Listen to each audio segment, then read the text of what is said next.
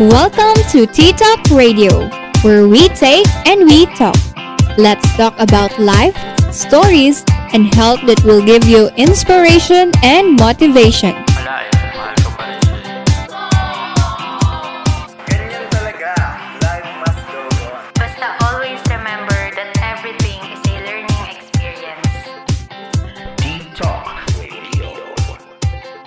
Hey, hey, hey! What's up mga katok? Happy New Year sa ating lahat. Sana nag-enjoy tayong salubungin ng bagong taon kasama ng ating mga pamilya, kaibigan at mga mahal sa buhay. We are back on TikTok Radio where we take and we talk.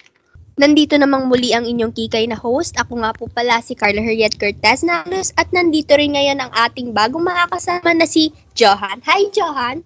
Hello, magandang gabi, Carla. At ganon din sa ating mga katok. Ako nga pala si Johan, ang bago niyong host for today.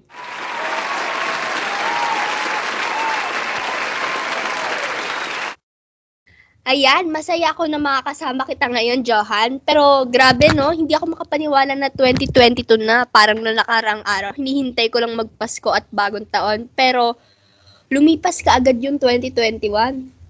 Sa true yan, hindi man naging madali ang nagdaang panahon para sa ating lahat, ngunit nakakatuwang isipin na nakayanan at nalagpasan natin ang 2021 at alam kong mas pagtitibayin pa tayo ng Diyos sa taong ito.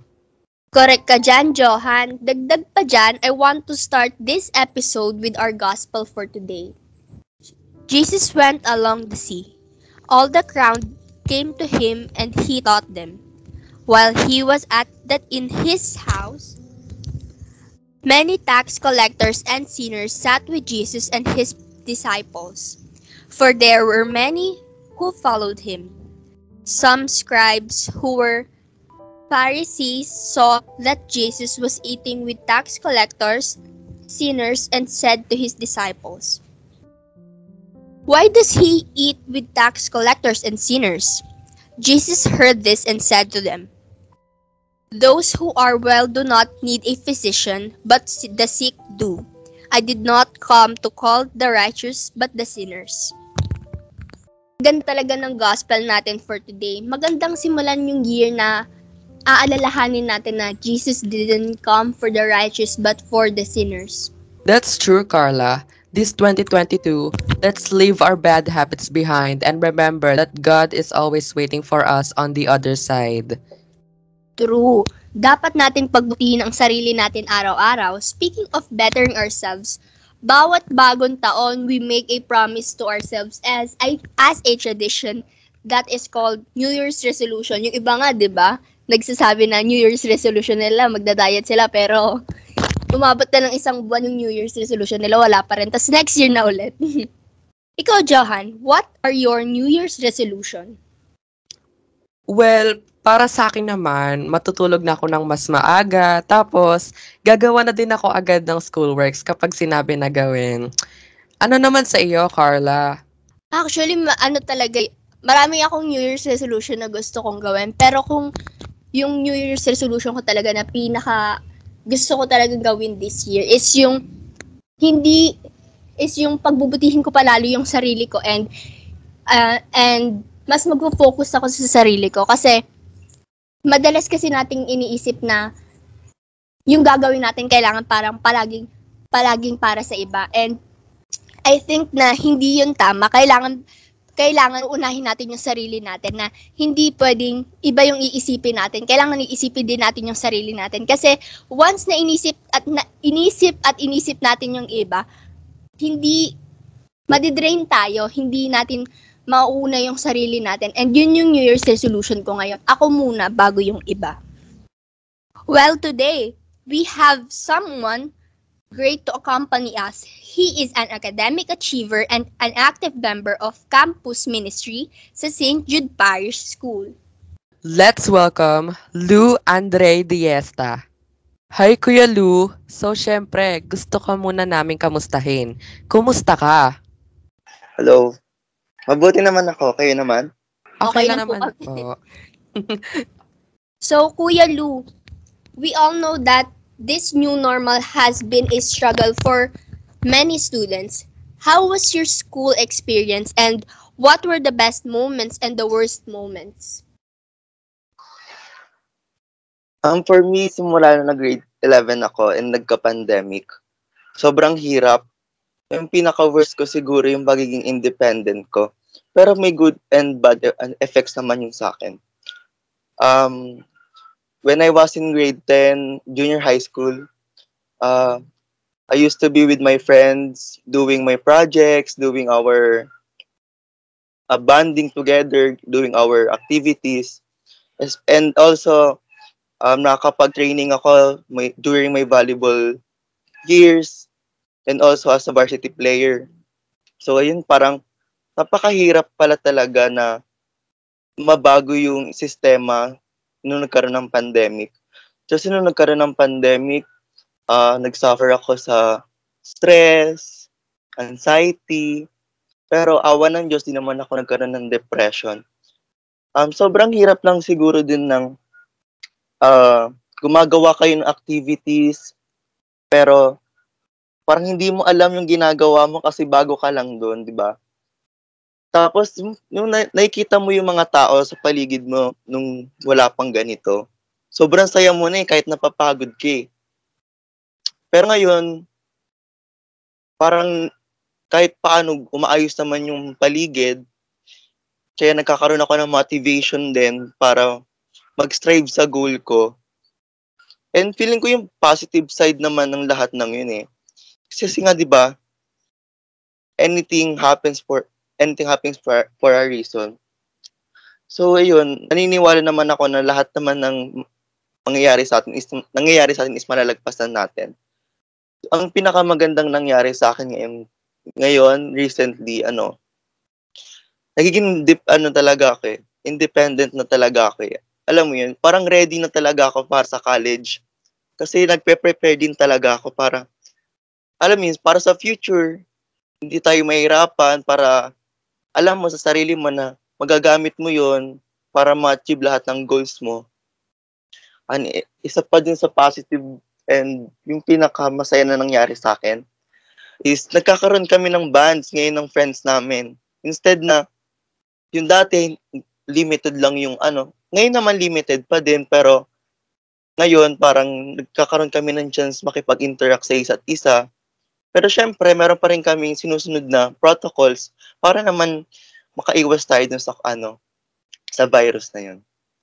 Tapos, yun, ngayon naman, yung family namin, masaya naman kami ngayon dito. Tapos, parang, syempre, supportado nila ako sa ACADS ko. So, ginagawa talaga namin, ginagawa ko yung best ko talaga para ipakita sa kanila na worth it lahat ng paghihirap nila sa akin. Well said po, Kuya Lu.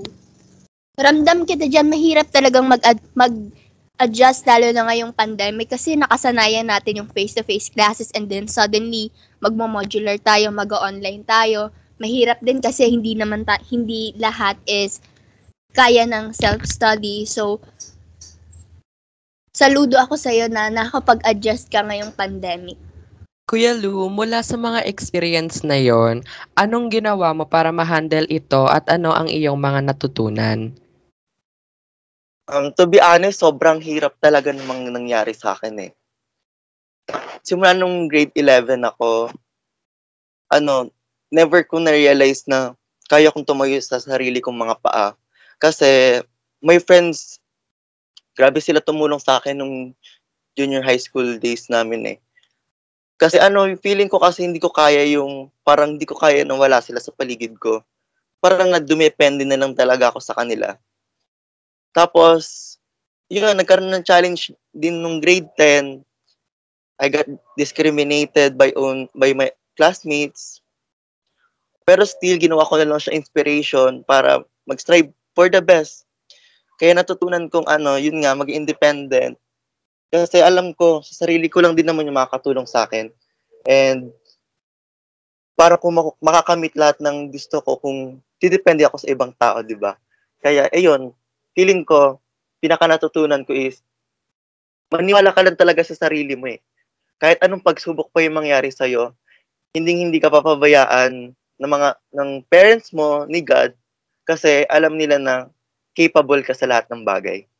Actually, same. Hindi ko din kaya na gumawa mag-isa kasi parang nagdependa din ako sa kanila. Very well said po. Thank you so much, Kuya Lu. So, Kuya Lu, what would be your advice to anyone who is struggling out there? Especially sa mga students po. Ang, ang ano ko lang, advice ko lang sa inyong lahat, especially yung mga nagsisimula pa lang, um, huwag kayo mahihiya magtanong. Kasi, yun yung makakatulong sa inyo para mas umintindi sa lahat ng bagay. eh. Hindi naman masama magkamali as long as natututo kayo.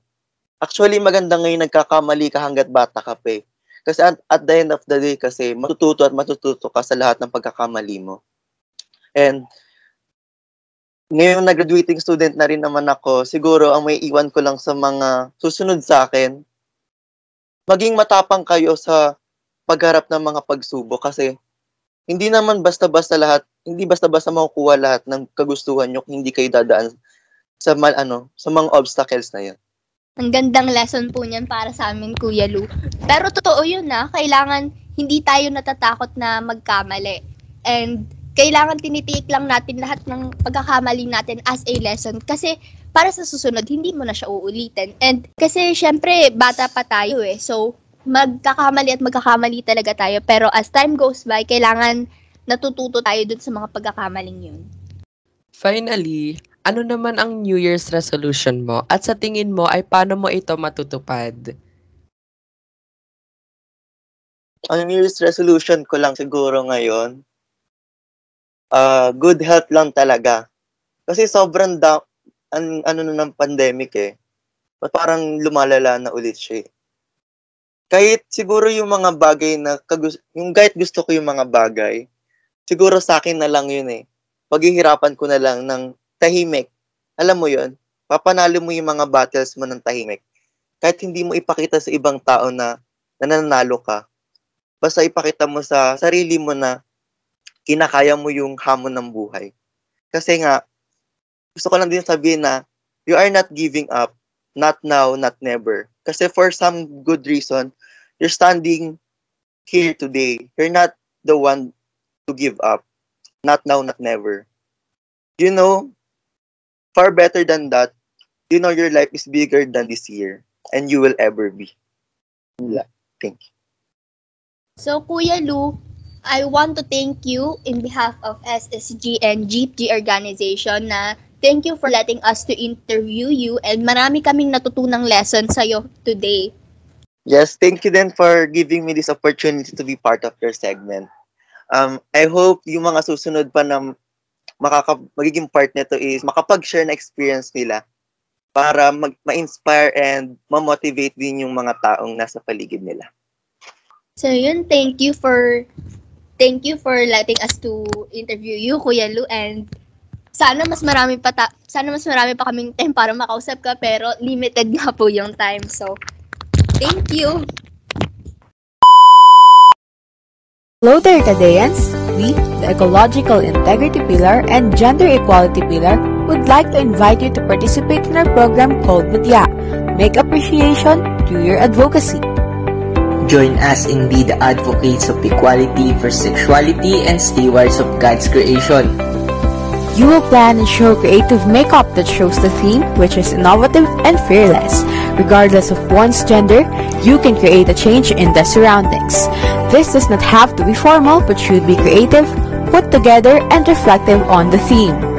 Mutya will be held on January 2022 and it will be aired live on Zoom and the Ecological Integrity and Gender Equality Facebook page.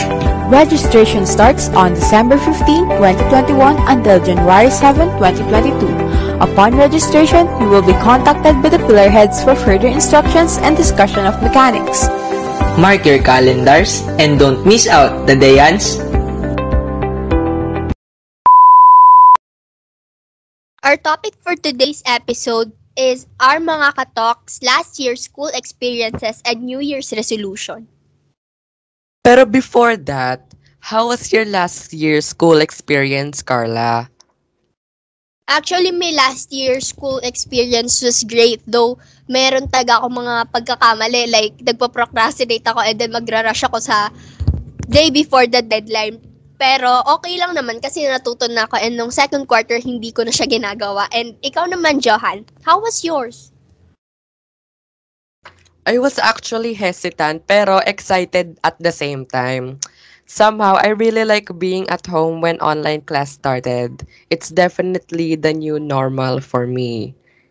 Now, let's read the New Year's resolution and last year's school experiences of one of our secret letter sender named Rashad. For Rashad experiences, last school year, I believe that teachers have been quite sympathetic and supportive of what we're going through and how tough it may be. Because everything is structured through Aralinks. I find my last school year experience more soothing and it relieves some of the tension I used to feel from being or- unorganized and nervous. Actually, I kinda agree. No, ang parang ang babait ng mga teachers natin today kasi ano, alam nga natin, alam nila yung situation natin ngayon. Tapos, so for our senders New Year's resolution, to lose weight, exercise more often, and setting more goals, losing weight are one of my New Year's resolutions. This has the potential to change the course of my entire life. I've always been self conscious about how I look in public. This can make me gain confidence and feel good about my body.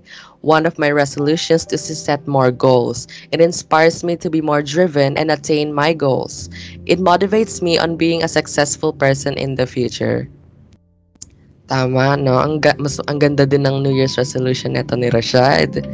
True.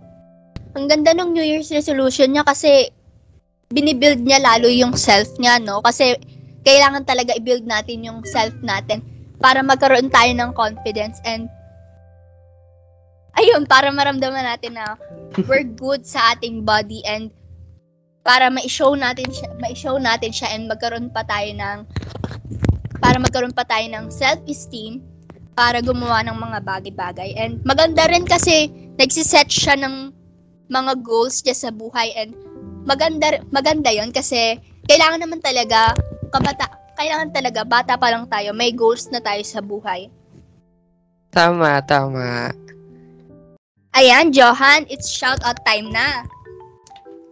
So, shout out to JK, JC, Stephanie, Prince, at Jersey. Ganun na rin sa mga Discord friends ko. I love you all. From Jerome Matthew de Guzman. Pa-shoutout po kay Renz Piolo, Neil Reyes, Jerome Bourbon, Dexter Brondayal, Dave Iontok. From John Riser Carrasco, pa-shoutout po kay Marcus Criencia, Brian Valdez, at Erin Calapati.